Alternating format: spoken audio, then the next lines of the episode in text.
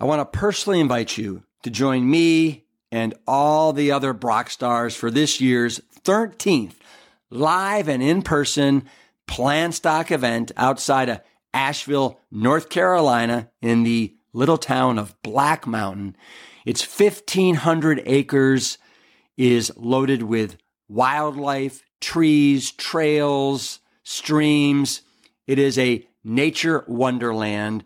And what's also a wonderland are all the incredible speakers that you get to hang with all weekend long, like Jane and Ann Esselstyn, Dr. Will Bulsiewicz of Fiber Fueled, Carleigh Bodrug, Miss PlantYou, Dr. Gemma Newman is over from the UK. We have Dr. Dawn Mussallem from the Mayo Clinic, John Mackey, the ex-CEO of Whole Food Market Stores, myself, Brian Hart, and a special appearance by the Plant Bros. Here's the kicker. All these Brock stars are there from Friday till Sunday, and they want to rub elbows with all of you, whether it's over buffets of Plant Strong fare for breakfast, lunch, and dinner, whether it's going on an afternoon hike, a swim, pickleball, frisbee golf, kickball, cornhole, dancing. We're having live music. It's all there in this fun weekend extravaganza that we affectionately call Plantstock. Simply go to liveplantstrong.com and then click on Plantstock 2024 and grab yourself a ticket before they sell out. See you there. I would love to see our goal be unlimited compassion. Mm-hmm. You know, why don't we work to create a world where where it's safe for people's hearts, safe for their love, safe for their their their their joy, safe for their their uh, peace. You know that that's the world where I think the human spirit would most most thrive, and who knows what problems we could then solve if we weren't wasting our so much of our genius and our resources on st- stupid and shallow things. I'm Rip Esselstyn, and welcome to the Plant Strong podcast. The mission at Plant Strong is to further the advancement of all things within the plant based movement. We advocate for the scientifically proven benefits of plant based living and envision a world that universally understands, promotes, and prescribes plants as a solution to empowering your health, enhancing your performance, restoring the environment, and becoming better guardians to the animals we share this planet with. We welcome you wherever you are on your Plant Strong journey, and I hope that you enjoy the show. Hello, my Plant Strong pickles. I'm Rip Esselstyn, and I want to thank you for joining me once again on the Plant Strong podcast. Today, I have an absolute trailblazer on the show whose story and mission really goes beyond the kale. I want you to imagine being born into incredible wealth, and I'm talking wealth beyond your wildest dreams with private schools, country clubs, 15,000 square foot homes with three three car garages and family yachts at your fingertips. Now, imagine walking away from all of that extravagance on purpose and with a purpose.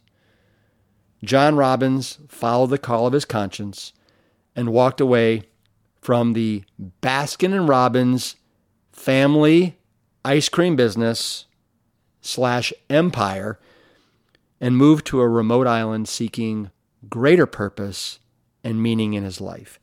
He knew he wanted to be in service to Mother Nature and the planet, and so he wrote, and he wrote, and he wrote. His first book, Diet for a New America came out in 1987 and was groundbreaking and, dare I say, was decades ahead of its time. It was and is one of the quintessential books that ties together the impact that our foods have on our health, our happiness, and this planet. John has gone on to write nine more books, and today he shares stories about a few of those, including one of my favorites, The New Good Life. His life stories run the gamut of emotions from heartbreaking and joyful to educational and inspirational. My Plant Strong Pickles, because you listen to this podcast, I know you want to prioritize health, kindness, purpose, and love. John Robbins has chosen compassion over consumption at every single turn. And I know after today's episode, you'll be more than inspired to do the same. Enjoy. John, it is so good to see you again. Oh, it's good to see you, Rip. Always. I, yeah, I think it's, I mean, if I'm not mistaken, the last time I saw you was probably when you maybe you when you came to Austin and you spoke at one of our uh, one of our medical immersion programs with Whole Foods. It could be, it could which be. was like 2012. Yeah, it could be. Although I've been aware of you, I've, I've been tracking you, and yeah. I got to check out this out, Rip. I I have heard. Yeah, I think it's true, but it's kind of amazing if it's true. It's like it's incredible to me. It's it's hard hard for me to grasp. Yeah, is it true that you, at the age of what are you, 57? I, I just turned 59. 50, oh, that's worse. I mean, or better. Is it true that at this age you have broken a world's record in the 55 to 59 age group swimming? Well, that's true. That's true. I didn't, I mean, it's not like a world record for all ages, but for no, the, no, but, no, yeah. But for the 59 to 50, 55 to 59 age group, I broke it when I was 56 um, in the 200 meter backstroke. 200 meter backstroke. Yeah. That's epic. And and and no doubt in a year the 60 to 64 age group record is going to be destroyed by one Rip Esselstyn. If uh, I have to decide. it, it's it's quite a commitment, right? I know the the focus and the the tenacity of working out regularly, and you know, yeah. just the the the rate, the amount of race pace efforts you have to do oh. and practice. Yeah. So, you, so your body knows, like when the gun goes off, how to, how to do that. yeah. Yeah. Oh well, it's it's just so gratifying to me. I mean, first of all, I admire what you've done, and the, and I understand the focus and the, the persistence and and the genetic ability coupled with the dedication and work. Yeah. I mean, it takes everything.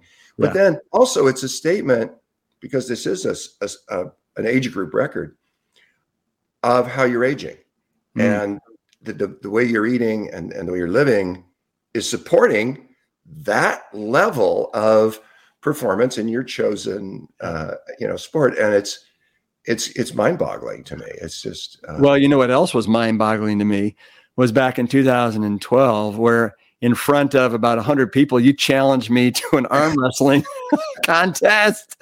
And i think at the time you must have been 62 or so and i was probably in you know my 40s and you you took me you schooled me you, you soundly schooled me and my and my right elbow was like sore for about a month I'm sorry. oh, no, no. We, you, but anyway, uh, way to go. So yes. well, I'm, I'm I'm almost 75 now. Wow. And I, I can bench press my weight and a half.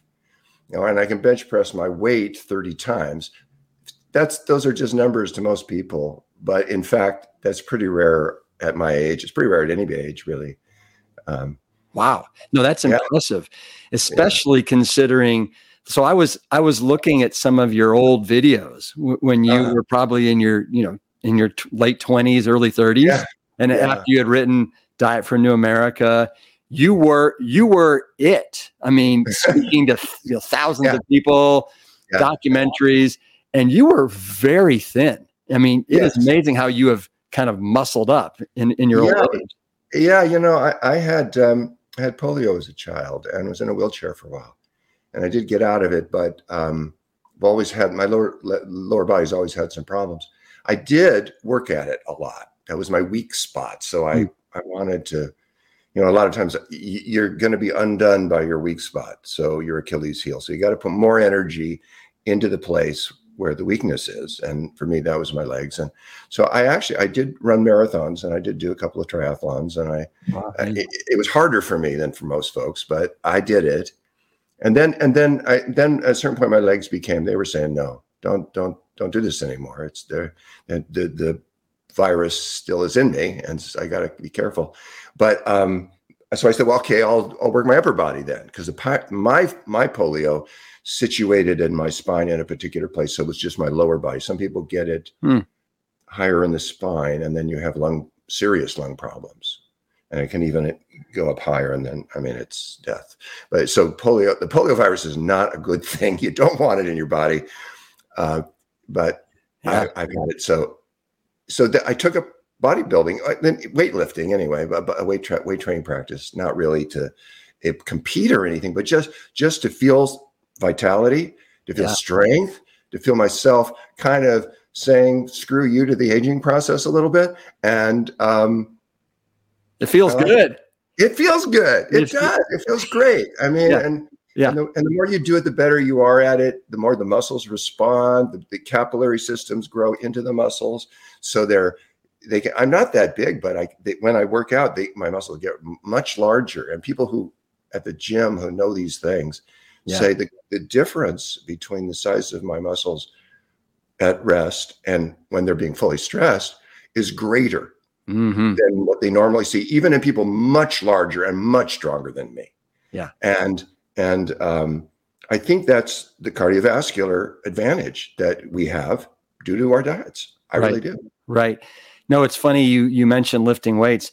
I've recently started again too because my son Cole, who's 14, is getting into swimming and he wants to get stronger. So we we're going to the YMCA about two days a week, and it feels so good to be like feel your your body getting stronger again. And I haven't lifted in 20 years.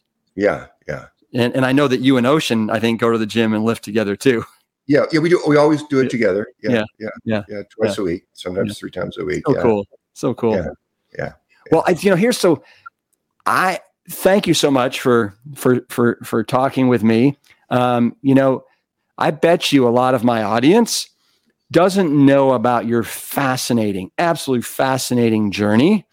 And I know that you've you've told parts of this 2000 times but but I, I want you to tell it you know to the extent that it feels right as if you were telling it for like the first time because for a lot of these people they don't know your story and they don't know how you have literally spent your whole entire life john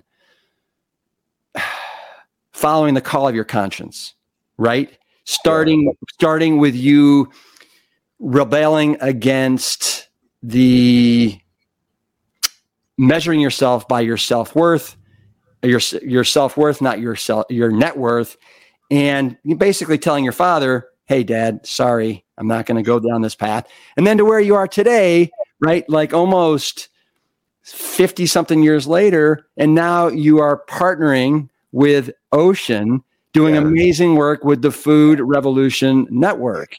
And yeah. so, I mean, it, I mean, the dots have connected for you because I think you've been so true to yourself. And what an amazing life. And it's pretty darn unique and special. So I, would love for you to start wherever you want. And then I'd love to go down this path in a way that's very organic and just feels right. Yeah. yeah. Okay. Well, that for those of, of, of our, our viewers who, who don't know, um, and I kind of apologize to those of you who do for telling it again, but um, uh, my dad and my uncle uh, owned Baskin Robbins, the ice cream company. It was they started. My dad started the company uh, himself, and then a few years later, my uncle Bert Baskin uh, married my dad's sister, became my uncle, joined my dad in the company, and it grew and grew and grew and grew and grew, and and and it became the world's largest ice cream company. While I was a kid, it was a billion dollar company, and um, I'm an only son. I have two sisters. I don't have brothers. And my father was quite old school. He he believes, or believed, I, I should say, he, he believed that um, uh, men should work and provide for their families, and women should not work. Kind of the old. I don't know how to explain that, but that that's his mm-hmm. his generation, I guess. Um, but the, the, the result of that was that the entire weight of his expectations was on me. You, you mentioned you had sisters. Are your sisters younger or older than you? One older, one younger. Uh-huh. Um, ne- neither uh, were given any opportunity to be part of Baskin Robbins. If they got married, he would have been happy to offer their husbands jobs. But he didn't believe. No, he had some employees who were female, of course. I mean, had, but he just had this belief that as a wealthy guy, and he was extremely wealthy, that his daughters should never work. They should be taken care of. I think it's actually undermining of the strength of, of women to think that way. I think it's actually misogynist, but be that as it may, Yeah. um, that's what he believed. Yeah. So, so it was all on me, and I, I, Rip, I loved it. I, I grew up. I invented flavors. I invented one called Jamocha almond fudge that was one of the biggest selling flavors of all time. Um, I, I grew up. You know, I, I, nobody ever said anything about health and food. There, was no connection in my family between those things, and I didn't know there was. And um, so, and I, growing, I was in Southern California, it was where I was living, and and it's hot there, and ice cream is even more attractive when it's hot out and when the weather's hot. And I ate a ton of it. I ate ice cream for breakfast. We had an ice cream cone shaped swimming pool in our backyards. I just, I, it's hard almost to explain to people Yeah. how ridiculous it was. Sounds like it sounds like something out of Willy Wonka. yeah, yeah, yeah. I mean, unlimited ice cream and and um, no awareness at all that this could be unhealthy. So the result was everybody in the family was fat and ill a lot. My dad had diabetes. My uncle Bert Baskin died of a heart attack at the age of 54. It's young. And so early young, and he'd had a series of heart attacks previously. It- you know, and he was a big. Oh, he was. He was a really big guy. I Mhm. mean, it, way too much. I, and, and when he died, I asked my father, "Do you think there could be a connection between the amount of ice cream he was really big and and and, and the amount of ice cream he would eat and his fatal heart attack?" Yeah. And I didn't mean it in an accusative way. I just, you know, we're we're sharing grief here. He, my, uh, my uncle, my dad's partner and brother-in-law has passed away. It's it's not a happy time, but I'm I'm wanting to get value from the grief. I mean, you know, I'm, I don't want the pain to be in vain. I, I want to see get some learning growth out of it somehow. And so I asked my dad, "Do you think there could be a connection between the amount that he would eat of ice cream and, and his fatal heart attack?" And my father got upset, and he looked at me very sternly and he said, "Absolutely not. His Yeah. ticker just got tired and stopped working." And I, you know, the words; those were the words he said, the, the, but the energy that he conveyed, his body language, the tone of voice, the look on his face, Uh, it all said, "Don't you ever bring that up again." mhm. And it was it was stern, and and you know every family has kind of sometimes taboo topics that they can't talk about, and in my family, the the the, the fact that there might be any connection between ice cream, that the family by this time my dad had sold, manufactured, and sold more ice cream than any human being who'd ever lived on planet Earth. Wow. He didn't want to think the family product was hurting anybody, much less it might have contributed to the death of his partner and brother-in-law. Yeah. But I felt like, okay, I get that he can't ask that question. I get that he can't consider that possibility. Given who he is, given how he, you know, his identity and his income and everything. But I felt that the fact that he couldn't hmm. meant two things to me. One, I shouldn't ask him to, because it's like going to beat your head against a brick wall. It's just going to cause friction between us. But also, I needed to ask not him, but people who would really know. Hmm. So I started to consult with the medical literature and started to read. You know, that was my original impul- impulse. Is you know, my uncle died. What what what's and my family is in deep deep in the ice cream business. What it, what's going on here? And um, i- interestingly enough, at some point in that journey, I came across your dad's Mhm. remarkable research, early '80s, you know, um, about um, about heart disease and Yeah, he, saturated.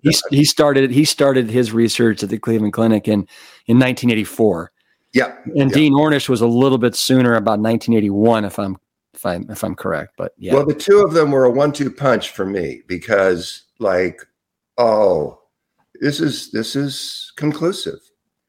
And I had already known I don't want to be do I don't want to sell ice cream. If I'm going to sell a product, or you know, if that's my my my living, I mm. want it to be something that's going to make people's lives better, not just provide momentary pleasure, immediate gratification. Ice cream does that, of course it does. We were good at it. Yeah. But what the cost of that, and it's the, the long term implications of eating. I mean, an ice cream cone isn't going to kill anybody, but the more you eat, the more likely you are to have a heart, heart attack, like killed my uncle. Mm-hmm. The more likely you are to have diabetes, which my father developed extremely serious diabetes.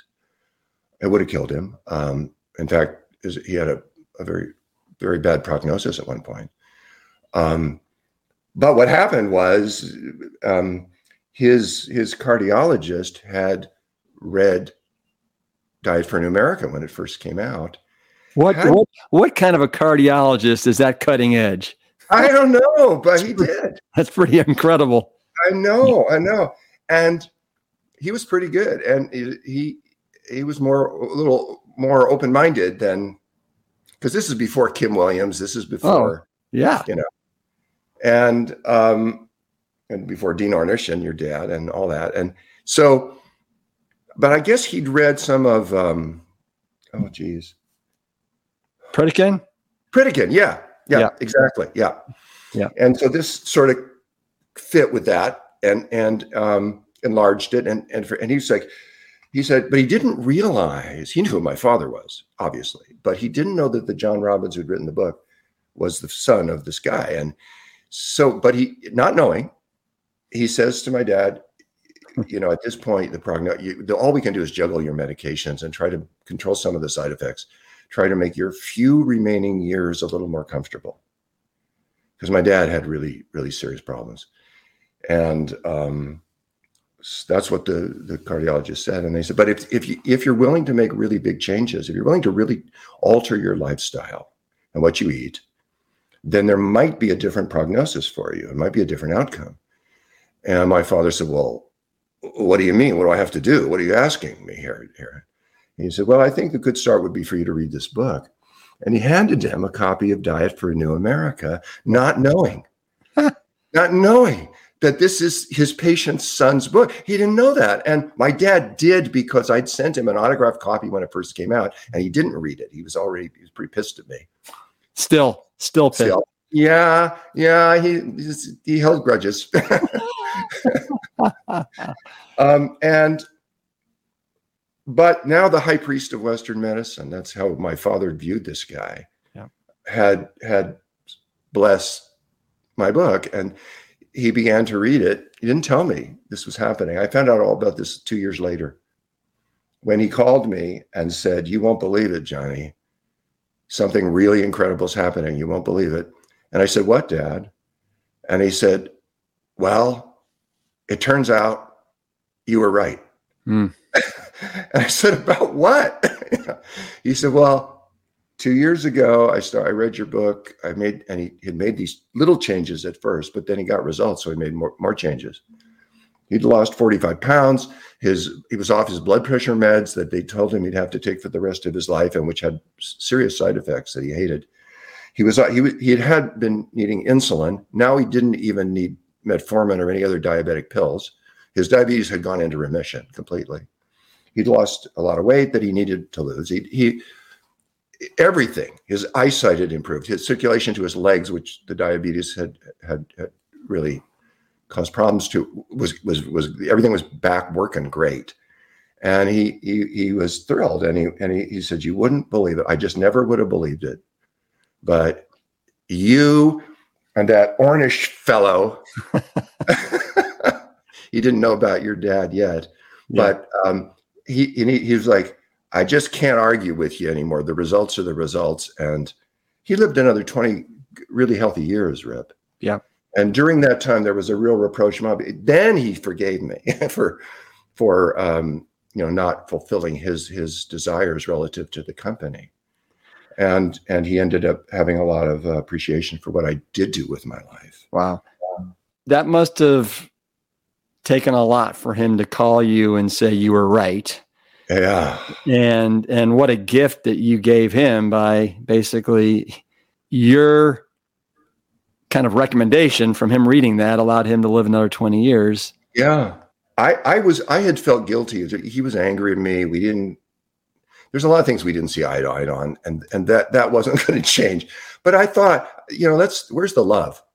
Hmm. Where's the mutual respect? That was kind of gone. He he was he wanted what he wanted. He was used to getting what he wanted. He had 10,000 employees. Every one of them did exactly what he said when he said to do it. He, this is a guy who was used to getting his way, very controlling, very dominating man.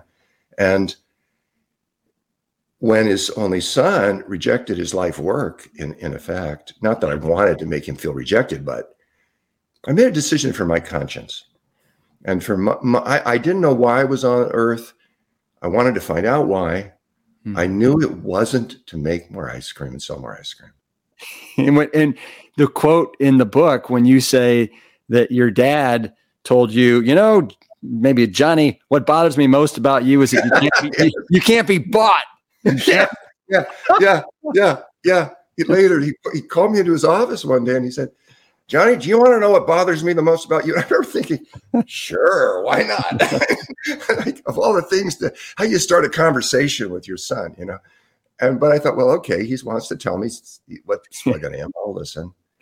And then he, he said, and it, it, was not intended as a compliment, although I took it as one. uh, he said, Everybody else I've ever known has their price except you. You can't be bought. And it pisses me off. I said, well, Dad, I actually can be bought. I'm actually pretty cheap. I, it's just I, am measured in a different coin. Mm. You know, and and this whole idea, the commercialism of our culture that's taken over and made people feel. I mean, it's. T- I think it's a disgrace how how the, the inequality of wealth that we have, mm-hmm. the degree of it. I mean, um, it's not it's not right and it's not healthy and it's not good for anybody and the pursuit of wealth for its own sake yeah. the, the the the and the measurement of who we are as people that we feel bad about ourselves and ashamed if we if we if our income isn't to a certain level um i i just find that um degrading to us as human beings yeah well there's a gandhi quote that you have in your book there's an there's enough for everyone's need but not yeah. everyone's greed. Yeah, in yeah. In, uh, in the new good life, which which I can I tell you, I just gobbled that up. I mean, that was so awesome, and I obviously want to talk about that. Let me let me ask you this, John. I just I'm I'm just fascinated. Did you grow up? Were you in private schools? Yeah. Okay. And then yeah. and then and then you know you went away to college, and what I found amazing is that you went away to college, but you were like, did you put yourself through college? I did. I, I did. mean, I think washing dishes and playing poker is that right? Yeah, exactly, and bridge both. Yeah, yeah. incredible. Exactly. I mean, so you you didn't even ask your parents to pay for your college education. They, they, they, they wanted to. I wouldn't let them. I mean, here, here's the deal. I I um I did go to private schools, and my parents did belong to very expensive country clubs, and they were very rich. I mean, not not originally, but as I yeah as I got older, I mean, well, you had a, you had a yacht that was called the Thirty Second Flavor. My dad had a yacht. I didn't. okay. Yeah. Okay. Thanks. There you yeah, go. Yeah. Yeah. Um, but and what I and my all my parents' friends were rich. I mean, really rich. They were among the richest people in Southern California and in the world. And I didn't agree with my dad's politics at all. And I didn't agree, I didn't feel good with this conspicuous consumption that I was around all the time. Mm. And at the country clubs, for example, the they were all white country clubs in those days, and I knew that, and I missed. I, I just felt wrong to me, and particularly so because there were a lot of black people around at the country club. They were all staff, so you have all the white people being waited on and entitled, and you, and you have all the the people of color serving, and I saw the contempt and the disrespect from the the wealthy, entitled ones towards the people who were working on their behalf. And it just rubbed me really the wrong way. I just said, this is just, I don't want to be around these people. I don't want to be like them. Hmm. And I felt like I want to, I felt actually trapped. This is hard, so maybe to understand, but I felt confined and restricted in this world of wealth. and it's all I knew. I'd grown up with it, and I wasn't comfortable outside it Hmm. because it's all I knew. Everything else was unknown to me, and we get scared of what we don't know. So, I was um, a, a debate champion in high school, and I was offered scholarships to Harvard and Yale and Princeton and Stanford, all the prestigious private schools. Wow. And I, I, and I remember thinking, why did they give me a scholarship? My parents could pay for this in a, in a heartbeat, you know. They, and they would. They they valued education. Um, but I thought if I go if I go to one of those schools, I'll probably get a fine education. But I'll be around either privileged white rich kids or a few kids who are on scholarships. You know that, but I, more of the power, the establishment power structure. These are kids born to elitism, and they don't even know how privileged they are. And I, I was like, I chose to go to UC Berkeley. I was a uh, I grew up in Southern California, and Berkeley's in Northern California. But the state, at those in those days, if you were a resident of the state, and I was, and if you had the grades, which I did, you could get in, and and it was almost free. Hmm. It was very the tuition was very low, and and I, I it isn't anymore, and that's that's too bad. But that's what it was then, and I was able. I so I said, I, I figured out if I washed dishes twenty hours a week and lived in in the cheap dorm, and um, didn't have a car, I could I could make it on my own. And I did. And I really wanted to do that, Rip. I wanted to find out who I was, not just the rich kid, the spoiled rich kid. I was a spoiled rich kid. I didn't like being that, but that's what I was. And so did you did and so obviously you enjoyed this kind of thriving in this environment where you didn't have things handed to you and you had to work for it. Exactly. Welcome to the human race. I mean, this isn't something special. It's just normal. But but for me, it was a um, it was an act of rebellion, really, because you know my dad wanted to pay for everything, and he could, um, and it wouldn't have hurt him in any way. It was not like any uh, sacrifice for him. But I still didn't. I just I wanted to be my own person, and this is what it took for me. Um, seems a little extreme to some folks, but for me, it was really and still is really important, honestly, to um, never forget. Like when I sit down to a meal and say grace, Hmm. and take a moment just to relax and center and and and feel the gratitude I feel for to have this food. I'm also thinking about the farm workers. I'm thinking about the guys that drove the or the women that drove the trucks, the people that dug the wells, the, all the people whose labor, mm, you know, on, on the in the in the, in the process of food production made it possible. The the companies that are risking their investments, the the and are in, investing in, in healthy food. Um, but you know, there's some risk in that for them financially. Every everyone's involved is making sacrifices and and undertaking um, efforts. And I'm I'm the I'm the recipient of this food, and I get to eat it. Yeah, I paid for it, but I don't want to forget the people. Yeah. I just don't. And I it's really important to me that you know my grace, the grace I say, the grace our family says, includes um, everybody whose work, whose sweat, whose effort Hmm. has made this possible. Yeah. It's a beautiful thing. Yeah. Where did you meet your wife who who has been such a pillar in your life?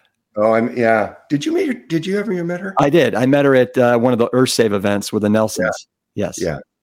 Well, Deo, Deo is, uh, we've been together 55, married for 55 years. And uh, we met in Berkeley Uh-huh. in the 60s, um, where I had chosen to go rather than the private schools.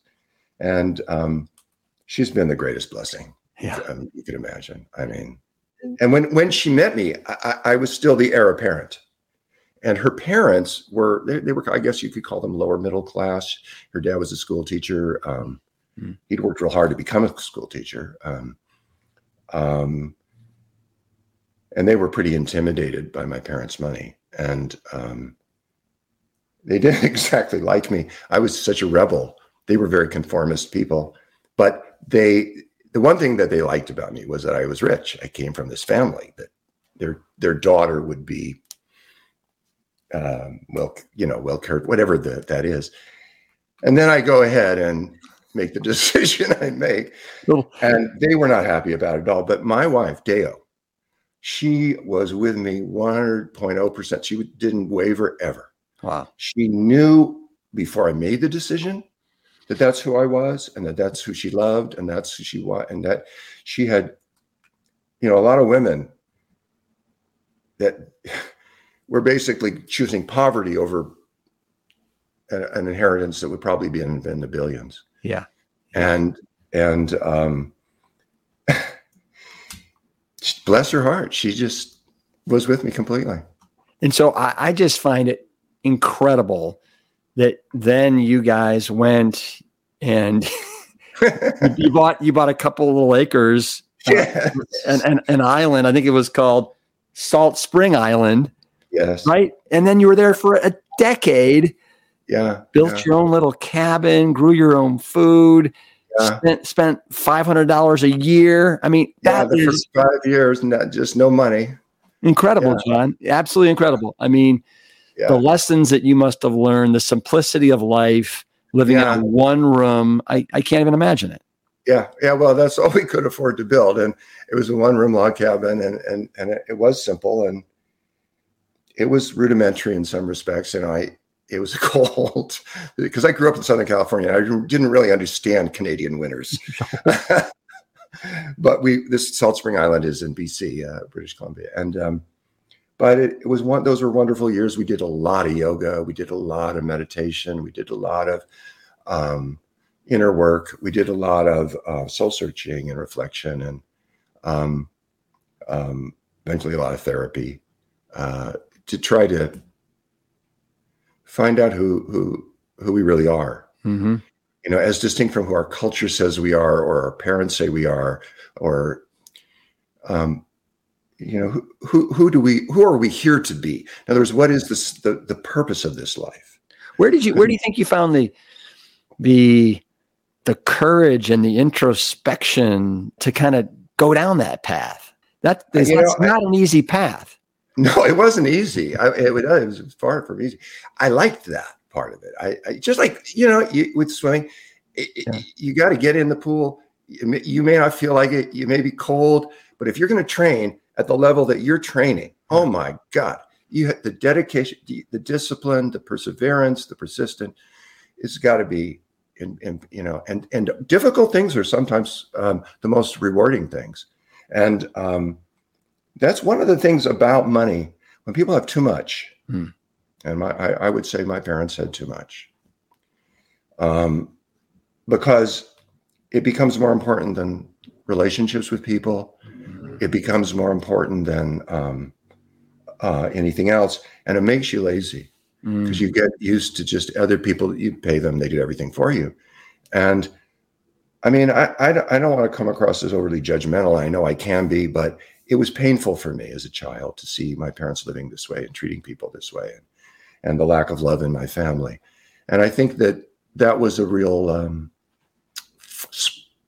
provocation for me uh, to go be as extreme as we were. Yeah. Um, because I felt that the the pursuit of wealth for its own sake was a force, a, a greed force in our society that was out of hand, was given too, way too much um, reward, hmm. you know, and was was a form of ecocide.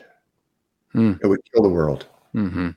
It, it, it would it, it just would it pollute. It would devour. It would it was a predatory.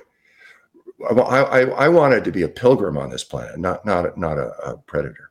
Mm-hmm. I didn't want to be part of the kill the world game mm-hmm. and i from and make a lot of money doing it i, I just my dad did that and um, i mean he provided a, a, lot of momentary pleasure for people with his product for sure but it it it it uh, it undermined people's health and it undermined their their mental capabilities we know that and my mother died of dementia Rip. my mother got dementia quite young mm. she also got um, uh, she went blind from uh, macular degeneration. Yeah. And was she supportive of, of of your father eating the way you know? She she, she um she was worse than him. She she she uh, wouldn't change. So when his doctors told him, you know, you want to live, you got to change your ways, and and he said, I do want to live, and I'll, I'll change, even though it's Johnny. you know? but and he what a cru- what a cruel cruel trick the universe is playing. yes, I considered it a form of justice, but okay. Yes. Um, karmic. You know, I wish I could have been on the, the wall like a fly on the wall in the room when he met with that doctor and seen the look on his face when the doctor handed him my book because it was a karmic collision, a jarring of, of worldviews. And here he, as a doctor that he has eminent respect uh, for, uh. Because frankly, he's putting his life in in this guy's hands, is telling him he should respect and listen to the voice of his maverick son who rejected his life work. I mean, this is it's intense, and I I really honor my dad that he was able, despite his identity with ice cream, which was total, that he was able to make these changes. And he did get much other my when he did it without my mother's support. Wow. So, for example, he'd get up in the morning, and she'd have the, the staff make bacon and eggs, and he'd say, "The doctor said that, that'll kill me. Uh, um, can we just? Uh, could you just ask him to make oatmeal?" In the pecking order, there, she she dealt with that the staff there, and he didn't. So I don't. But but he wouldn't speak to them directly. So he would ask her to ask them. He, she would refuse. And her way of doing that was to say, and this is painful for me, but it was the case. She would say, "What? You try to be too good for us now? You think you're like Johnny?" Hmm. And and when I went to visit them, I mean, she would have the the food served to be just what they always ate, and and um, I wouldn't eat it. I didn't eat the steaks and all that, and and and um, so I tried to make it easier for her. And I said, look, I'll, I'll just go in the kitchen. I'll make tofu or I'll make something that for ourselves. And if you'd like, I'll make some for everybody else. If you'd like some, but if not, I'll just make it for Deo and I, or eventually Deo and Ocean and I, our son. And, and, and, and she said, well, you will not cook tofu in my kitchen. That's a quote. And I was like, okay, I'm not allowed in the kitchen. But it shows an attitude. She was not, um, and it was painful for me. It was, and it was harder for my dad. And he did it anyway. That's the thing. She she so at breakfast she wouldn't have the staff, and he didn't know his way around a kitchen at all. He didn't know how to prepare anything. So he'd go out. He'd just get in his car, go out to a restaurant where he'd get oatmeal hmm. and orange juice and stewed prunes, and um, he would, you know, didn't bother him in the slightest, and and he stayed with it, and and bless his heart, you know, at one point he said, I'm not a card carrying vegetarian, which is a phrase that can't, reminds me of McCarthy talking about card carrying communists. Yeah. But, but he said, I don't eat meat anymore. I don't eat ice cream anymore. Uh, I, okay, if I'm at a fundraiser and they serve what they serve, I'll I'll have it. But other than that, I don't want to be a bother. Other than that, um, you know, I'm almost like you, Johnny. And he said that with a sense of respect and appreciation. You know, and it was like it made my day. I, I I never expected my dad to change as much as he did, and we had a lot of rapprochement and a lot, was a lot of love in the end between us. And I I really appreciate. I mean, I, I, I inherited some characteristics from him and qualities that I appreciate, and I I'm grateful mm-hmm. for that. Mm-hmm. Yeah, he's a manifester. Tell me this: when you decided to hatch Diet for New America. Were you were you living on Salt Spring Island, or did you move from there? We had just moved. We'd we'd stayed on. We'd lived on Salt Spring for ten years, and then we, Ocean had been reached the age of five, and he needed more kids. We were very isolated on the island. We lived in a remote corner of it, and there weren't any other children in the in the vicinity. So so um, we moved to a little town on a bigger island, the, the, bigger island being Vancouver Island, the town being Victoria, which is the capital of BC. It's a real, it's a town, it's a city, small city. And um, we lived there for five years.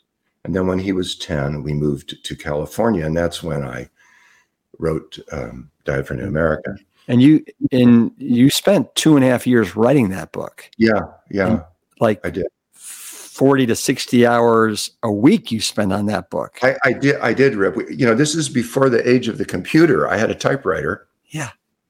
And I couldn't afford an electric typewriter. I wanted one, but I did it on the old fashioned typewriter where you, you know, um,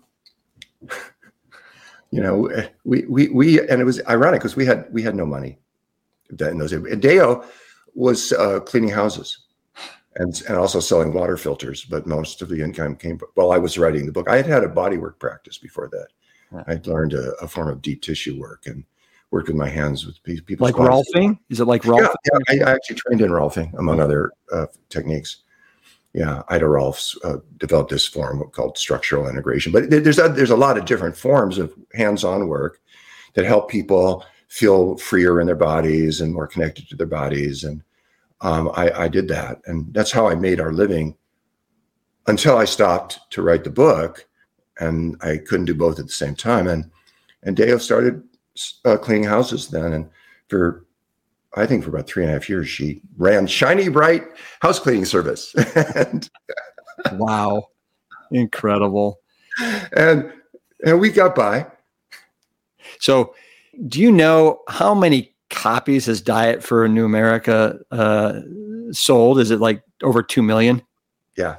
Yeah. Yeah. yeah. yeah. I mean, that's 30 something languages and yeah that, that, that, it is phenomenal i mean that you really that book launched the modern health food movement i mean it literally did i mean it was like the linchpin of the zeitgeist yeah. that, that made this all happen because i think you for the first time connected all the dots as far as well this is the best way to eat for health and the environment and if you really want to be compassionate for the animals i mean it was such yeah. a such a and for world peace, yeah, and for to address world hunger issues. I mean, right now, you know, we have this terrible event happening in Ukraine, and and it's terrifying actually and heartbreaking. And one of the one of the aspects of it that people aren't too aware of. I mean, there's lots that people the, the brutality that it's, but Russia and Ukraine have been responsible for a significant percentage of the world's wheat and fertilizer.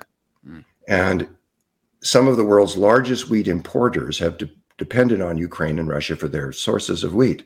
Egypt gets 85% of its wheat from those two countries, um, for example. There, and needless to say, there's no wheat being grown in Ukraine today.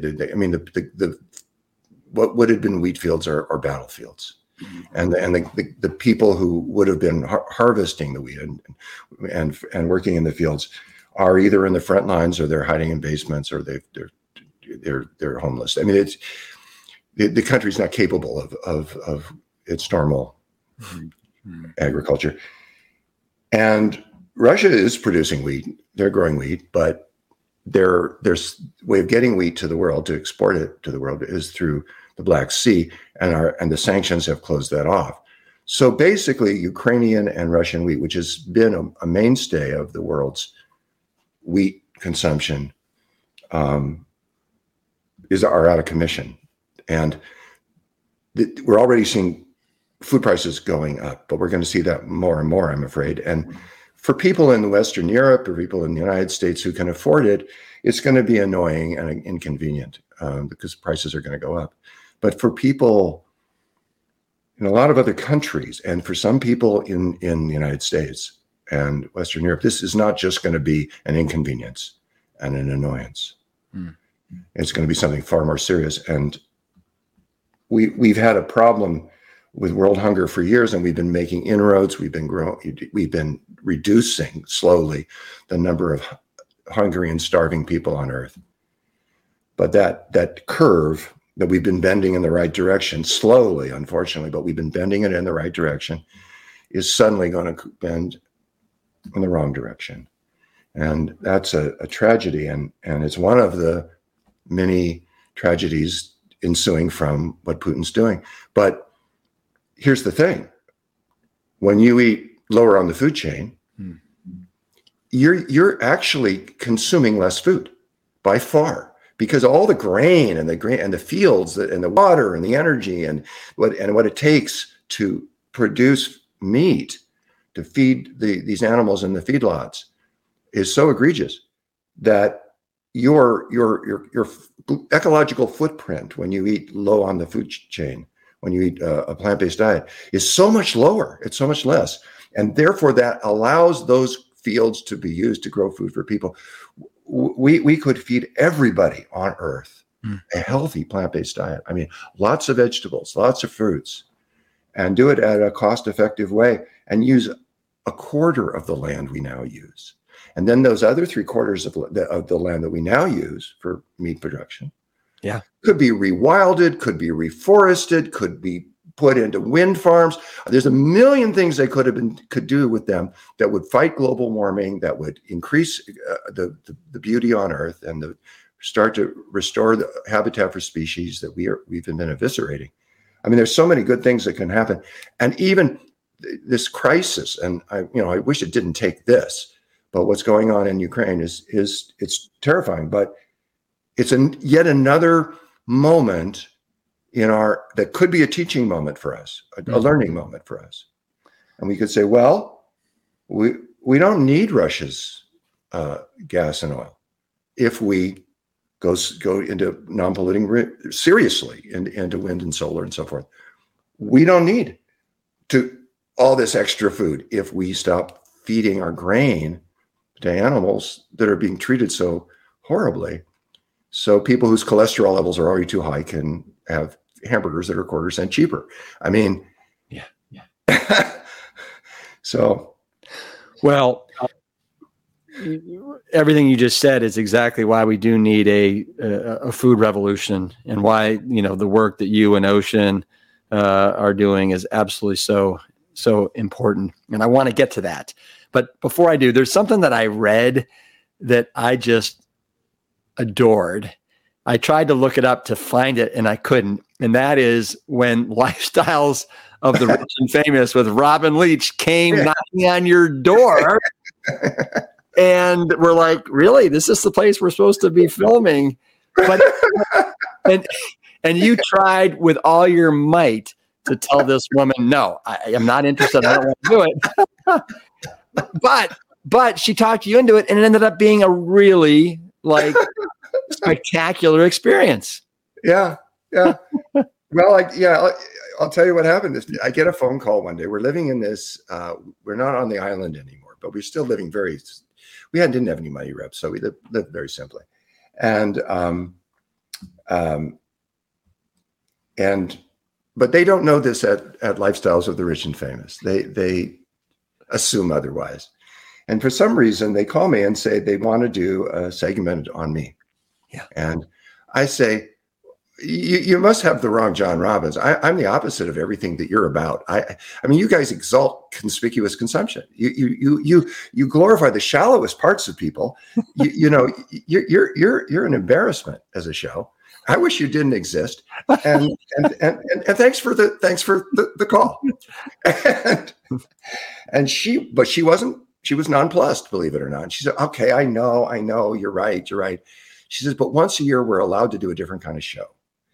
And a bunch of us here on the staff have read your book and we think it's mm-hmm. great and we want to publicize it, help help get your message out to some people who otherwise would maybe not ever hear it. And and our audience is that.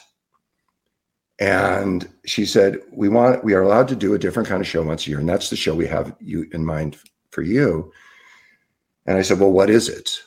Because I know what your usual show is, and and and there's no show of that nature for you in my life. And and she said, well, we're allowed to do a show about uh, rich people who who are using their money for good things. And I said, well, that's good. I'm, I'm delighted that you do that once a year. I wish you did that every show. And once a year, you did your stupid show. but but still, I, I have to tell you, I'm not rich. I'm really, really, really not rich. And yeah, that may surprise you, but it's the truth. And and and she said, "Well, we love your book. Um, you, you could have been rich." And I said, "Yeah, lifestyles of the could have been rich and famous. That's like, who, is it? You know." But she she just won me over. I mean, I told her the truth. I, I explained while we were living. It didn't deter her. I, so I agreed. And then at the appointed time and day, this van shows up it's a huge van and, and, the gaudiest possible script on the side of it. it. It's lifestyles of the rich and famous. So so um, the cameraman shows knocks on the door and And I answer, and I say, Hi. And he says, Excuse, first words out of his mouth is, Excuse me, we have the wrong place. I'm look, we're looking, and the address is right there, right on, right next to the door. He says, We're looking for, and he tells me our address. And there's that, it's right there. You know, he can't miss it. It's right by the door. And and and I said, um, well, this is, you know, whatever the address was. And and and, and he said, well, I, I, we must have the wrong address then. I said, we're looking for John Robbins. Do you happen to know where he lives? I said, I'm John Robbins. This is where I live. and and come in. We're expecting you. Welcome. And he, he just stands there at the door and he looks in because I opened the door, you know, to let him in. And he says, This is where you live? And I said, Yes. And you're welcome. I'm thinking if you don't want to do it, don't do it. But I'm like, and and and he says, "Well, I'm sorry, excuse me, it wasn't what we expected. This is nothing like the shit places we usually go." And I said, "I know." Um, and I'm thinking, where's the woman that told me about this is the different kind of show and everything? Where's she? Because she wasn't with them. But he he said, well, yeah, we, it is a different kind of show. I'm not sure. I just do the camera work. I don't know anything. So the people come, and I'm I'm assured that it's uh, going to be a better show than their usual thing. And and the funny thing is, they did a lovely, lovely thing. They went to EarthSave and interviewed some of the people there, and and they actually had me on their show quoting Thoreau, saying where he, he said, uh, "I make myself rich by making my wants few." Mm, mm. Lovely, maybe you know, it's a statement, and and they on that show of all shows, you know, and at the very end of the segment with me on me, Robin, they they show this is this is so beautiful. They they they show the the photograph of the whole Earth from space. Um, you know this gorgeous globe, brilliant.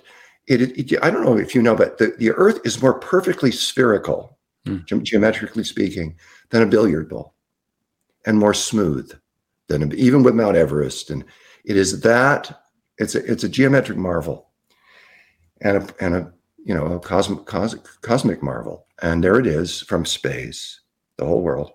And and Robin Leach of all people says, this man's life goes to show that he who believes, he who dies with the most toys wins, doesn't see the whole picture. And there's the picture of the whole earth. Mm. And I thought, they did it. They did what she said they would do and it was in with some other people who did who were were rich people who were doing good things with their money and i thought if we have reached this is a weird place to reach this is not the leading edge of consciousness of any kind in any way you know it, it's it's really but even there there was an openness to a, a more life affirming message than this usual crap that they did. And and I and I felt pretty happy about it, and I was glad I did it. And and an interesting thing was when it came time, they they were there for a couple days, the crew, and when they left, um, the the cameraman who first knocked on the door took me aside and said, "You know, we've never been to anything like this before." I said, uh, "Yeah, I, I gather." And we, at lunchtime, uh, Deo had made lunch for everybody, and and she said, "That's the first time that's ever happened to us." we go to mansions and there's plenty of staff and we go out for lunch. Mm. But no one's ever offered us lunch before. And I said, well, I'm sorry that's you've been made to feel on, on you know that you didn't get that degree of hospitality, but I'm glad you did here. And and um, we sure enjoyed having you. Hmm. And and he said, you know, the food is new to me, but you've really you you reached my heart, and um, I want to. I'm going to tell everybody I know about this. Mm-hmm. And you know, it's it's this feeling of it's it's I, I, I it almost makes me cry. I, I just feel so grateful and humbled to be part of spreading a message mm. that you are too, Rip, so so beautifully and have been, in your dad, your family for so long, that can help people so much. What a privilege we have. Mm. And I I had another kind of privilege in my early life. You know, the the standard financial privilege. And I got to tell you, there is no comparison. Mm-hmm. This is the real thing. This is what makes my heart sing. This is what makes me want to Give thanks to life. Mm-hmm. Well, Hmm. so I, I have some quotes that are in your book that really touched me. And one of them is Albert Schweitzer, that's the Nobel Peace Prize winner, that said, The only ones among you who will be really happy are those who will have sought and found how to serve. Yes. That, that to me, one of my favorite quotes. Yeah. Yeah. Yeah. Yeah. That's exactly what you just said. Exactly Yeah. what you said. Yeah, exactly. And and it not everyone gets that. A lot of people have to work for a living doing things that aren't life giving to them, and they may even hate and that deplete them, you know, drain them. And I, I want us to restructure our society. I mean, if I had my way, which I don't, but you know, I'd like to see us. Um, and, that, and that's where the wealth inequality issue strikes me, is because too much money, way too much money, is is is is concentrating at the top, and and then that that everybody pays a price for that, Mm-hmm. and and then you know I don't know where our compassion is, but we we better find it. Yep. Well, I think you say in the book that our society needs to regain its soul. Yeah, And, and and we have this ethic of un, that the, the goal is unlimited consumption. I would love to see our goal be unlimited compassion. Mhm. You know, why don't we work to create a world where where it's safe for people's hearts, safe for their love, safe for their their their their joy, safe for their their uh, peace.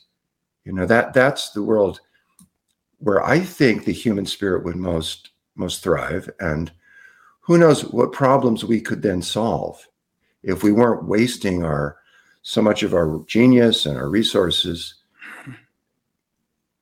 on s- stupid and shallow things. Yep. I think I think you're right. I think it would be limitless.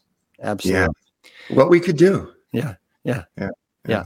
Um, I, if if you're okay with it, I'd love to ask you a little bit uh, about the new good life, because to me, what you've done there, it's in Diet for a New America, and they both have the word "new." Maybe that's very intentional, but you know, so Diet for a New America, you kind of are trying to teach people a new way of looking at your food choices Yeah. Right.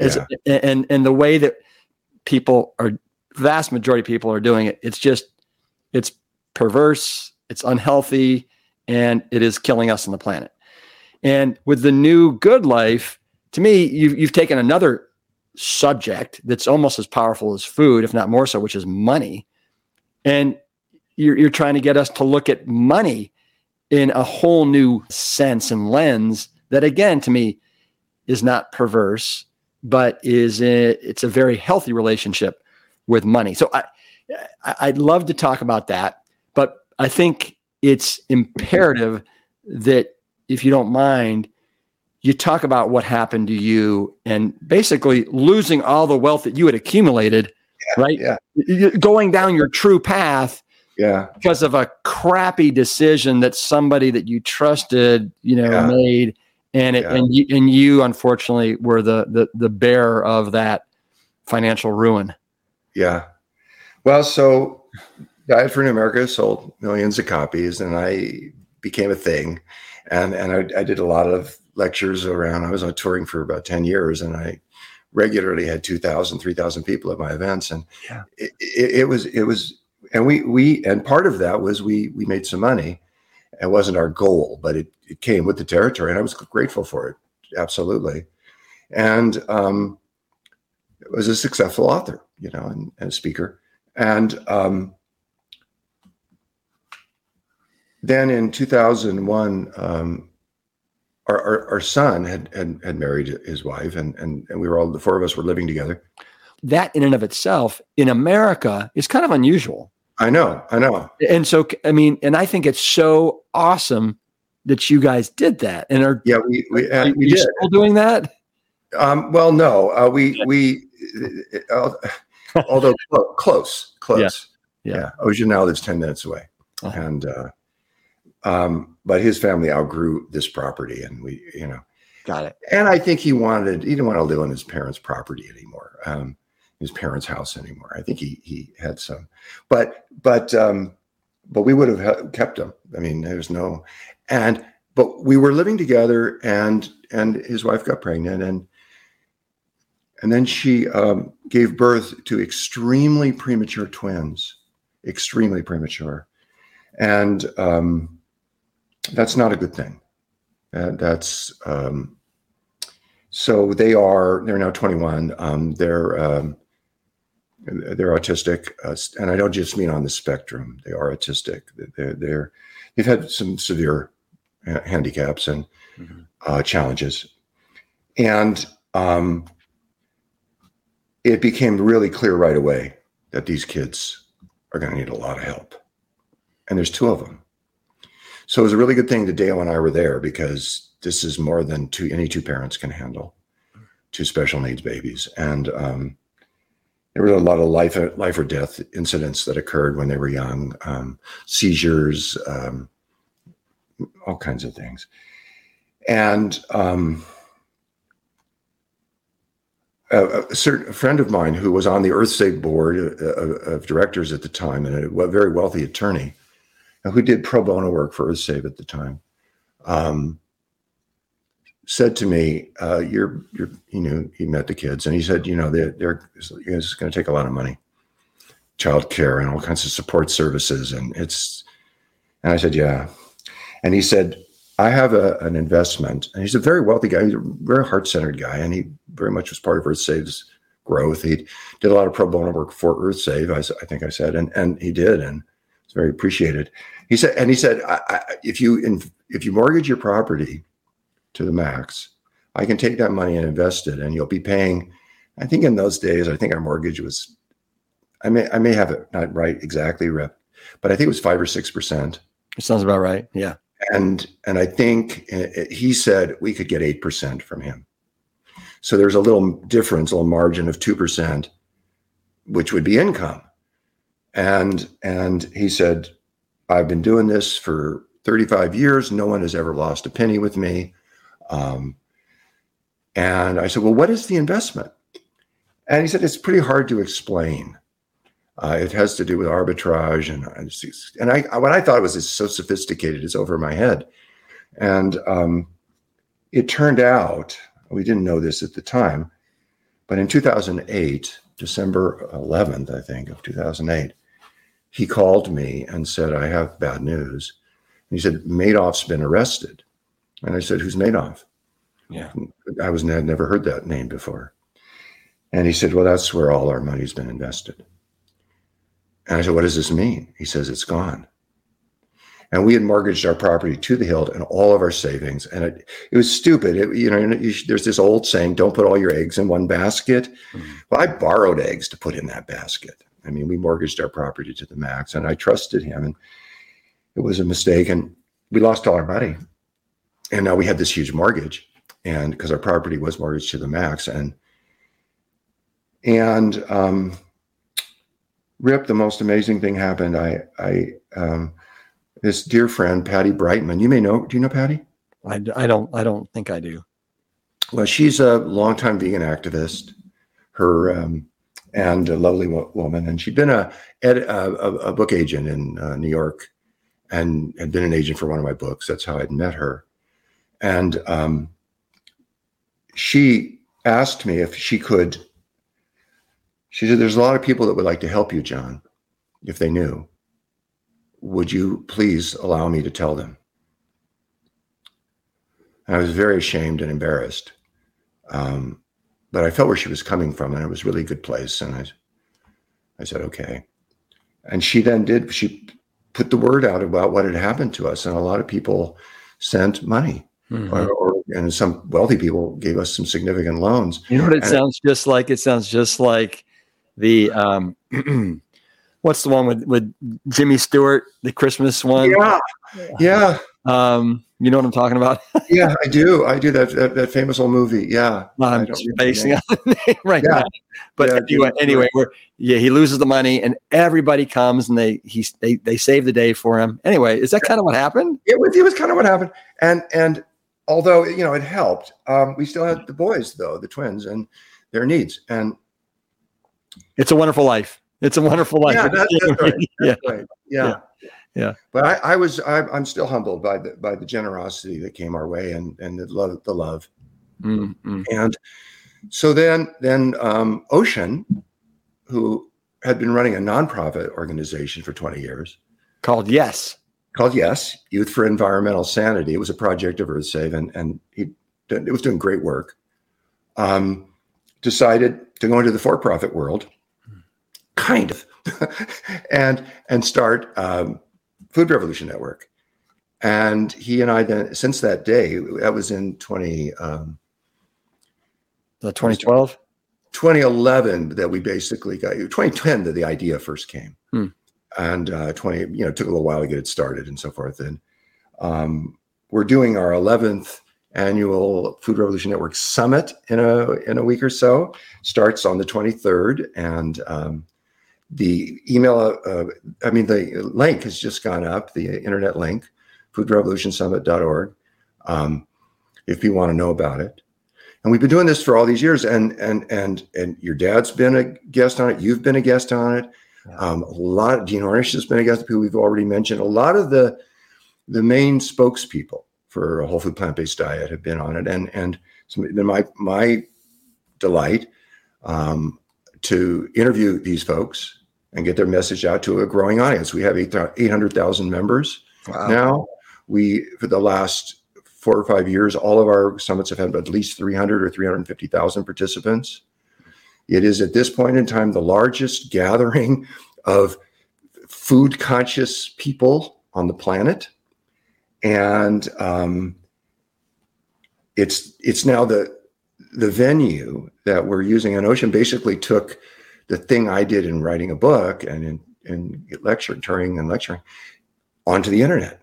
Hmm took it global in that way and it is global. We have participants from 180 countries. We have um it's it's a it's it's growing and and happening and and um i owe a lot to him for that. He's he's he's amazing. And the the remarkable thing you, you alluded to this earlier that my dad wanted so badly for his son to follow in his footsteps and do his his business with him.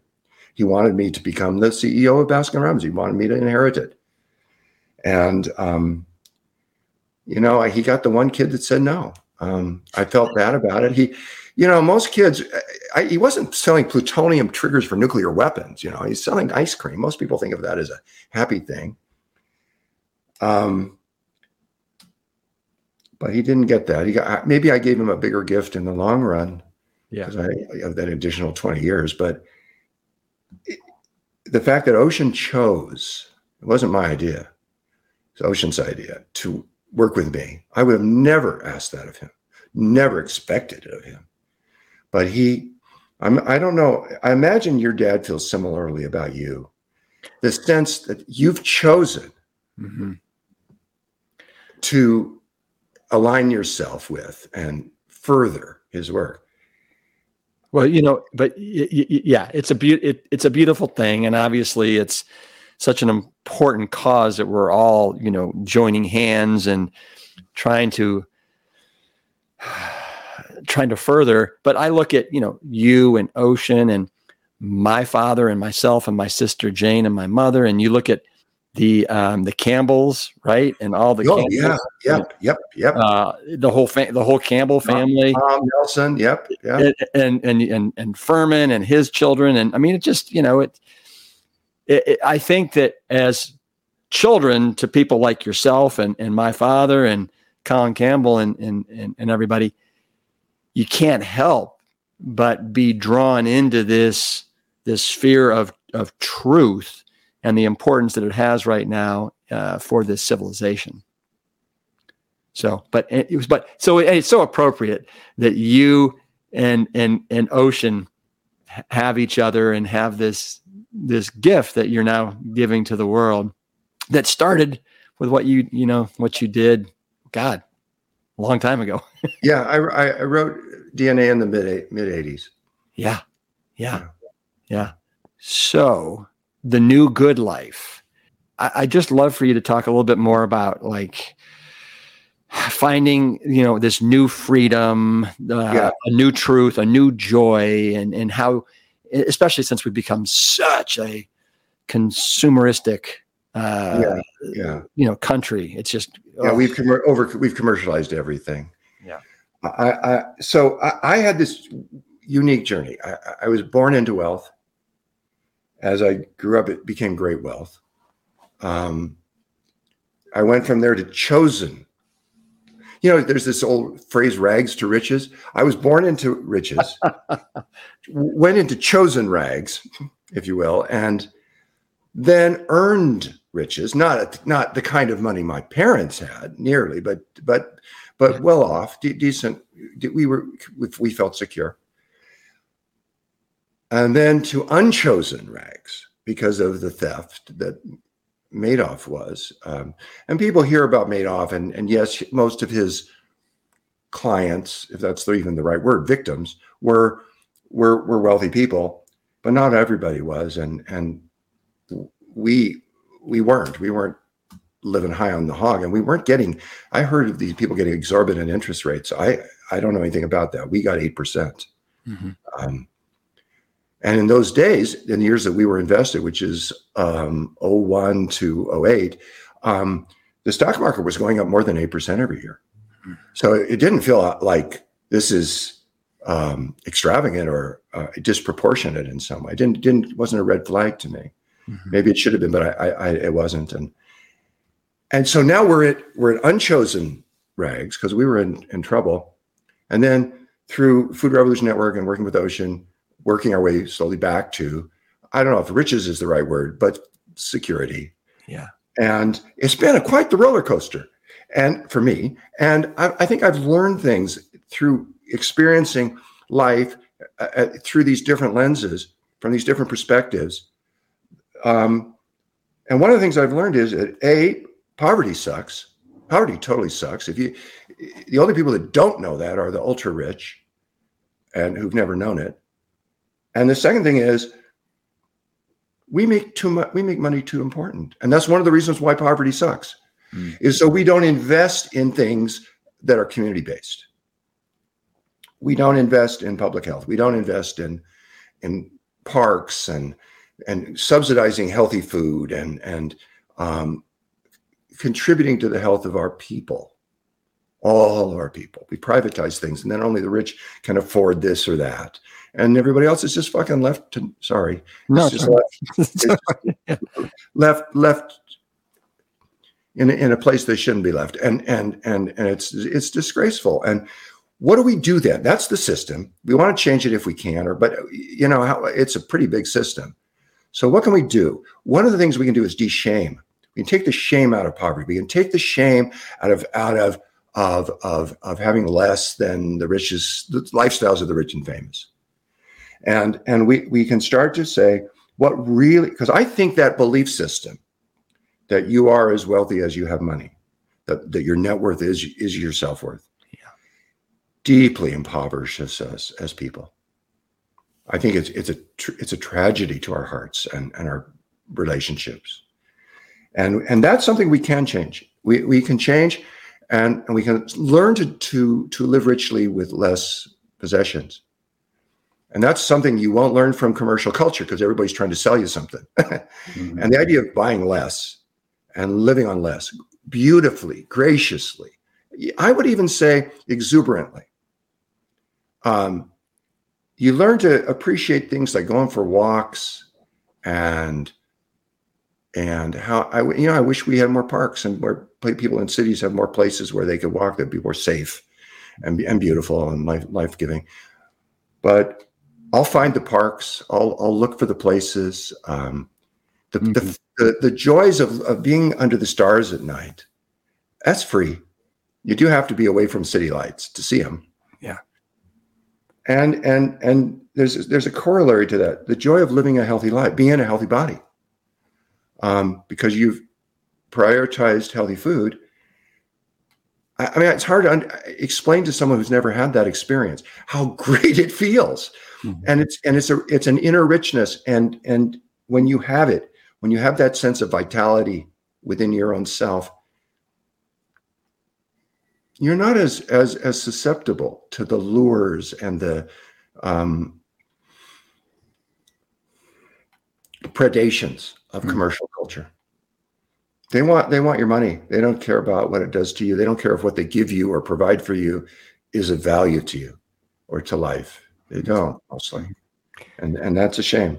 But when you learn to be happy with less, a little bit Thoreauian, you know, um, it it takes some of the the sting. It takes the sting out of being not having more, and it also does open you up to the the beauties and joys that aren't commercialized, mm-hmm. that don't require money. You don't buy them. You avail yourself of them. You you create them. So you could. I mean, some people can sing. You don't have to have money to sing. I have a terrible voice, and I sing.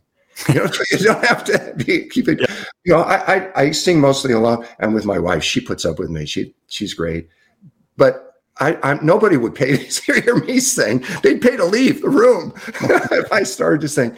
But I like it. I love it. And why, you know, if I'm not gonna, if I'm not inflicting it on somebody else. Well, I, you know, I I've never gone to the extreme that you have as far as simplifying simplifying your life but I feel like I've I've done a pretty good job with it, right? And and like just to like open up with you about this, like I've never been driven by money. It's never been the thing that's motivated me in any decision that I've that I've made. Like for example, after graduating from college, uh, University of Texas, everybody was telling me, "Oh, you got to get a real job," and I was like, "I like to compete. I'm going to do triathlons." and I was dirt poor. I was living, I was living with this really, really nice woman who rented out a bedroom and a bathroom in her house, and I was paying $150 a month, right? Which is pretty cheap. This is 1991 yes. to 1997, right? Yep. Got it. And, and then after doing that for uh, yeah, a decade, that's when I was like, okay, uh, I'm done gallivanting around doing the triathlon. So then I decided that I would uh, become a firefighter. I was, and I was making 22,000, right? You know, as a cadet, my first year uh, out, out. And, uh, and then when I bought my first house, it was an 800 square foot home. And we lived in it until 2014 with three kids, two dogs, guests, one bathroom. And we were never as happy. Right. And that's where I am right now, where I'm talking to you is this, and that we've turned this into basically the uh, the Plant Strong World headquarters. Um, but and I also like you adore nature, right? And there's nothing I love more than being out mountain yeah. biking, hiking, going to the national parks. Uh, that is where I really like feel so alive and, and, and truly happy to my core. Yeah. And so everything that you're writing about in the new good life, I've never owned a new car, right? I always buy used cars, drive until they drop dead. Yeah. You know, I, I, I only buy things that I can afford. You know, this house, we paid it off as fast as we could. And just, it's just where, where are your priorities? And is it a, driving around a shiny car you're paying $800 a month? It just makes it seems so wrong. yes. Oh, you know, eh, so anyway, this so resonated with me. And just the way, you know, Diet for New America resonated with me. And I just, I want people out there that are wondering, you know, that are, that are struggling with their, their finances, with happiness to take a look at this because to me, it will totally level set you as far as, and, and what you talk about in the book, John, is financial freedom is really, it's the new frugality. Yeah. Yeah. And and I think that's a really wonderful point. Yeah. Yeah. And and and I thank you for telling me that your your, yeah. your, your personal story. You know, and I I think you you made a choice for for for, uh, for the richness of your life. Yeah. Versus the bank account kind of richness and I'm again. I always say this. I always need to balance it with we we nobody is glorifying poverty here. Um, there's nothing fun about not being able to feed your family or being able to house yourself. And and um, but there was also nothing fun about not being able to say enough. And be it food, you know, the people who eat can't say enough. I'm done. I've had enough. You know, end up paying a pretty big price for that that that appetite. And um, similarly with with material goods, if if you can't say enough at a certain point, and know what that is for you, where your comfort zone is, um, then you're then you're a, the, the the commercial culture will just eat you up, and and when when you were able to say, I'm okay, we're living in an 800 square foot place, and we're going to raise our kids here with our dogs, and and we're going to be happy here. Mm-hmm. And you know, there's something about actually the proximity. Oh, that's good. Yeah. I mean, it's it's challenging at times. It's challenge for sure, unless you guys are saints. But no, my family, we yeah, but but um, you know, I I grew up in in in in in, in mansions where there's all these unused rooms, unused wings. Mm-hmm. Uh, my my parents, um, at one point, uh, the, just the two of them lived. You know, was long after I've left and their kids have left.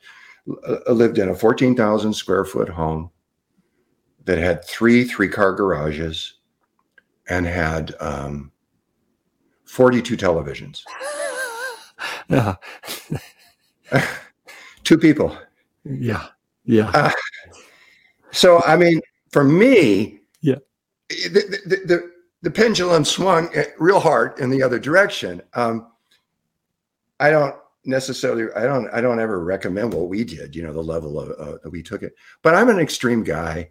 And if I, if I had the physical capacity, I, I would run the triathlons and swim like you did. just like I could imagine. Oh my God, the the joy of that! I just Wait, can't imagine. Yeah, yeah. Well, you just said you, your your home had forty two televisions or something like that. You know, in, in the new good life, you, you you talk about turn off the TV and turn on life. Yeah. Right? And I love that. And the, what screens to me are doing to oh to the youth and to adults yeah. because it's so addicting. It's like you gotta you gotta figure out a way to like either throw it out or limit it. Limit it. To a you gotta have a diet. You got you gotta have a uh, some bright lines. Yeah, I have, like around food. I have some bright lines. I will never eat anything from a factory farm ever under any circumstances. Period. Now, if my life was at stake and I was starving and that was all that was a, available, I don't know. But so, absent that, I'm never going to eat anything from a factory farm. When I travel, I, I, lower my standards just a little bit because I'm very pristine at, at, at home, but but uh, not to that extent. I will never eat anything from a factory farm. Period. End of story. Um, and I have that bright line, and it, and it's it, for me, it, it's it's consistent with it's an expression of my ethics and values, and and frankly, my my compassion and caring for the world and for people and for animals. Yeah. So that's me. I think we need to have bright lines around our our use of screens. Mm-hmm. No, I'm not suggesting that, that everybody, you know, go on a, a, a, you know, do away with them. That that's not practical. But we get addicted, and, and there's something about the technology that that reinforces the the worst parts of us. And um, you know what they say?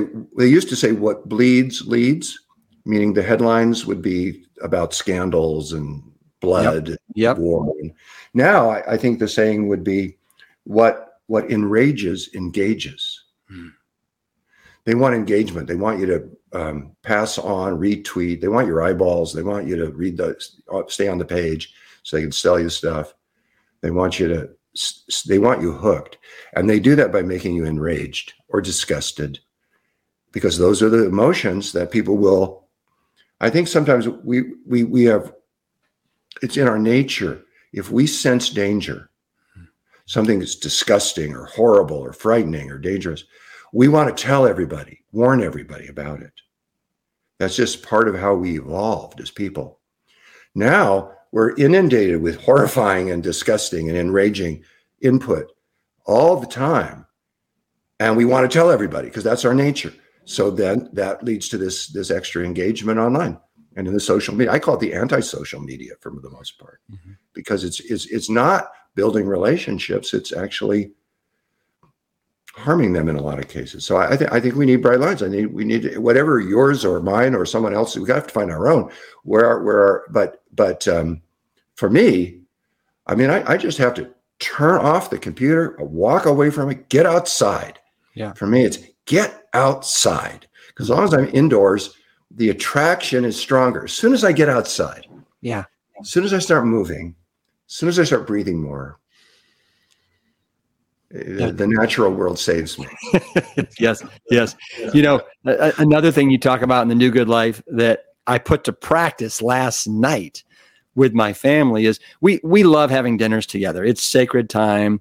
We love going around and asking each other, you know, how was your day? Tell us something that was great or tell us something that made you sad. It's just something, right? To get everybody talking.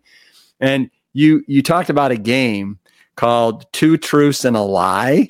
Oh Right? yeah, It, Yeah. it, and and I'm I'm like, okay, I'm gonna try this. So I I I, I did it, you know, and um, uh, let's see, there were four of us. My son wasn't there, and so two of them got it, which I was telling a lie. Two of them did it, but it was so cool to see each one, my two daughters and my wife, try and come up with three stories and just the the exercise. And my wife is such a bad liar that she told three truths. she And- couldn't. Yeah. She couldn't do it. And then she was telling them, and I'm like, they all sound really good. But I'm like, okay, it's the time you were on a Ferris wheel and somebody vomited on your head, and but it was real, right? Yeah. And and then I had one daughter, her two truths and a lie took literally 10 minutes to tell it. And we're finally like, come on, Sophie, finish. Uh, but it was a blast. It was a Yeah. blast. I, I encourage everybody to try it. And I'll, I'll tell you another uh, practice around dinner tables. It's, that doesn't take quite as long. Yeah. Is is is it's called Ocean invented this actually. It's called um, uh, a um, a, a bud, a thorn, and a and a rose. And each person takes a turn to share a thorn, which is something that's bothering them or something that happened that day that was difficult for them or challenging. A bud, something they're hoping for or aspiring for, or working towards a goal they have in their life for themselves or, Mm. or something like that. And the flower, something that happened today that they loved, something that they enjoyed, something that enriched enriched their experience of life and that that was inspiring to them. And and even little kids can play this. They, they you know they have to have a certain verbal skill but and and you get to know each other you share your there's an old saying that among among fa- friends and family joys that are shared are doubled and sorrows that are shared are halved. Hmm. and in that spirit the the sharing of of of the thorn of the difficulty whatever the challenge is also um, connecting. Because you know you know what other people are dealing with. Hmm and then and then you might not have known otherwise. And you know what they're what they're liking and what they're what they're you know what they're aspiring towards or wanting. And it's it's it's it- there's a, a sense of everybody knows everybody a little bit better. And for those few minutes and it's centering. And everyone gets to speak and even the, you know the, the, the people who are less verbal maybe the children or the people who are shyer get their full turn and it's it's I, I, I saying grace finding ways to celebrate our Mm. our connection with each other and with life to me that's the richness when we do that we don't need the fancy car, brand new car shiny car that costs us 800 a month. And, you know No, no those those those are the golden moments, like what we had last night at dinner. That Yeah. to me is m- more important than anything that money can buy. Absolutely, that's those are the golden moments that I live for.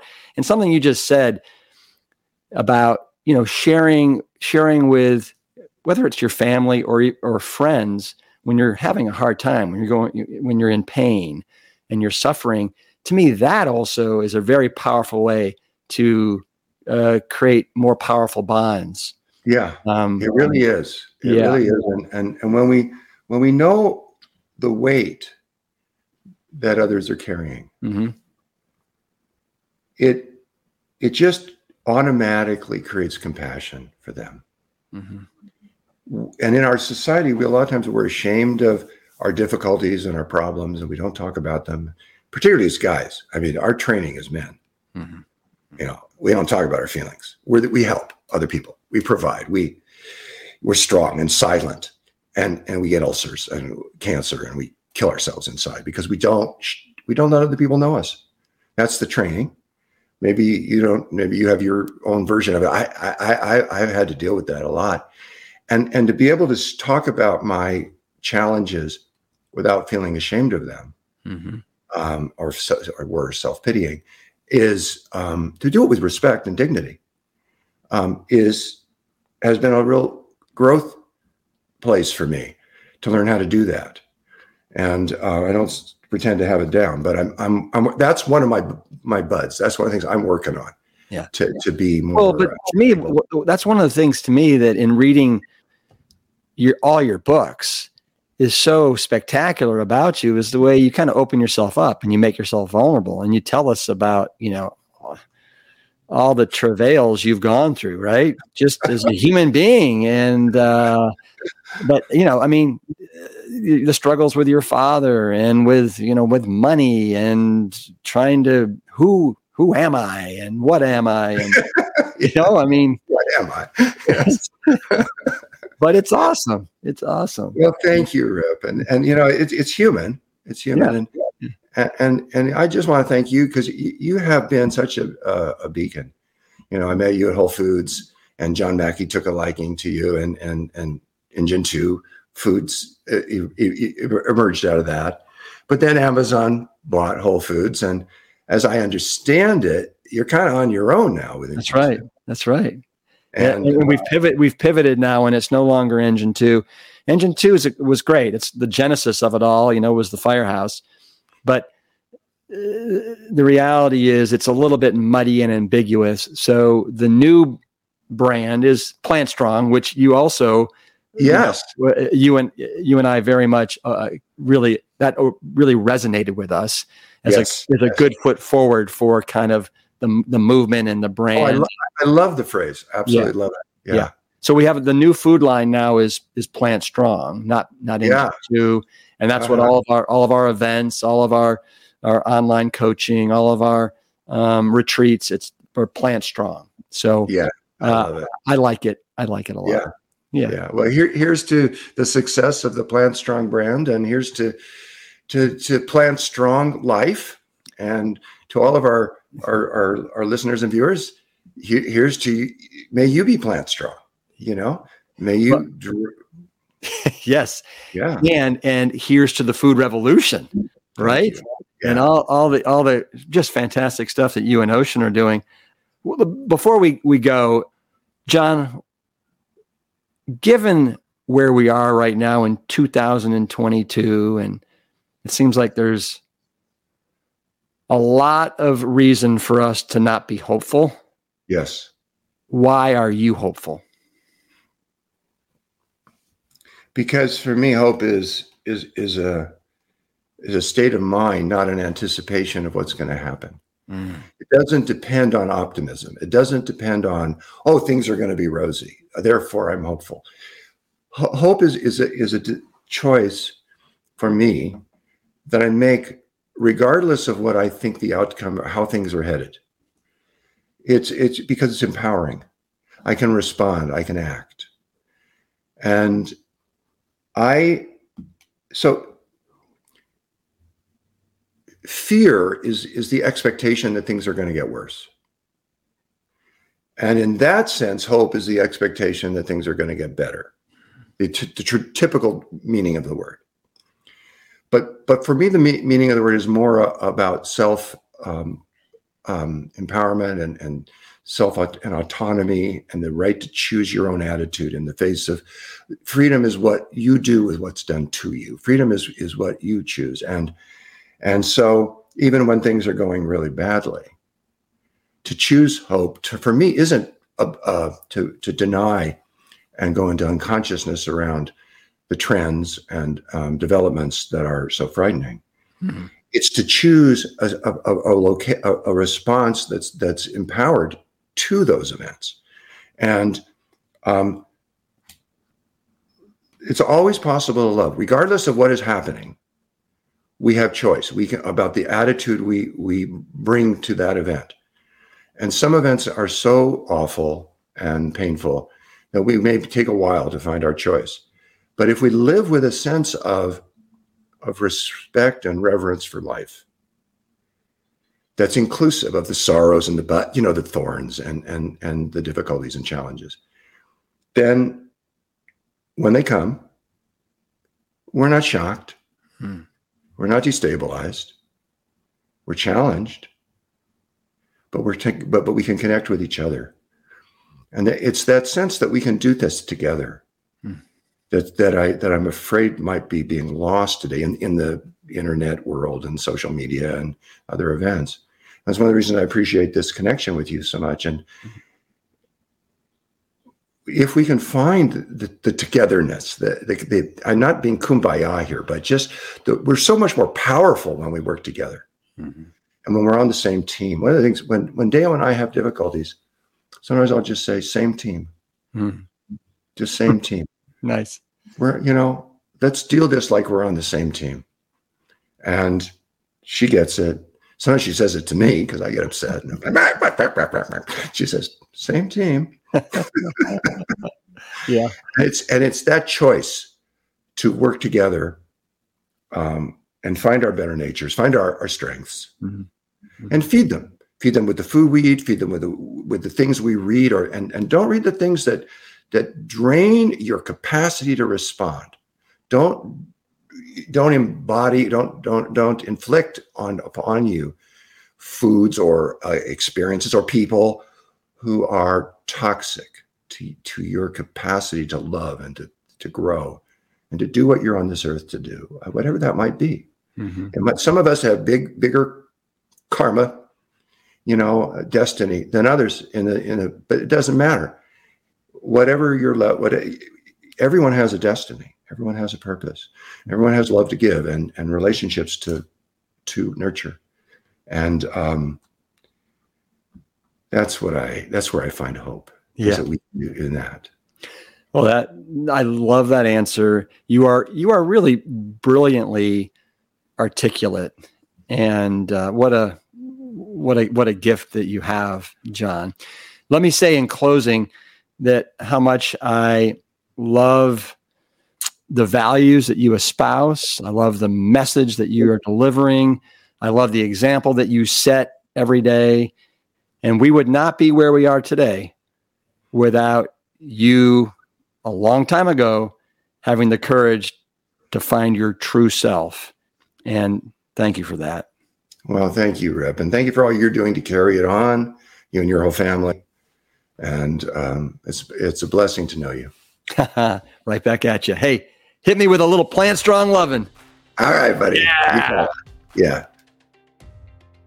FoodRevolutionSummit.org is the website to register for John and Ocean Robbins' eight day Food Revolution Summit. Make food the foundation for your health and find deeper meaning and more purpose in your life. We'll make sure that all the links are in the show notes at plantstrongpodcast.com. We'll see you next week and until then, keep it plant strong.